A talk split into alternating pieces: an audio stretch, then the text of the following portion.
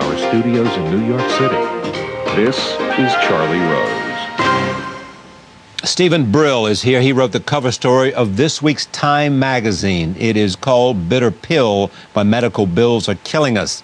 It is the longest piece by a single author ever published by Time. It took Brill seven months to research and write. He analyzes bills from hospitals, doctors, and drug companies to paint an extraordinary picture of medical overspending. I am pleased to have Steven Brill back at this table. Welcome. Thanks, Charlie. What got you here? This longest piece well, as you know, I like to pick topics where I, I just feel that I'm curious about them. And for a long time, I've just been curious about why healthcare costs so much. You know, we've had years of debate about who should pay for healthcare, how, how should we do insurance, and who should pay the bills. But I've never seen anyone stop to say, hey, wait a minute, how come it'll cost you twenty or twenty-five thousand dollars if, God forbid, uh, you know, as you're walking out of this building, uh, you slip and fall and land on your elbow. Okay. Why will it cost a million dollars if you're diagnosed with cancer? How come? Who's getting the money?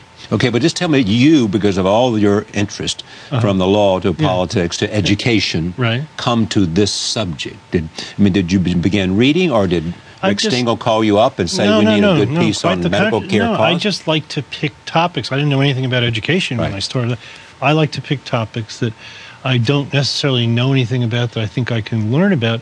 And everybody cares about healthcare and everybody is affected by bills.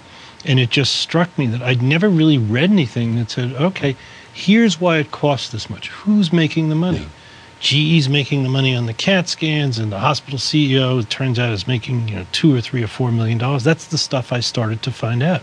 So you did that by simply doing what any good reporter does go to the original source. I just got bills. and Everybody said, well, first of all, you're never going to be able to get bills because there are privacy issues. And I said, well, I'll promise the patients privacy, but some of these patients will be so angry that they'll beg me to put their names in, which is what yeah. happened.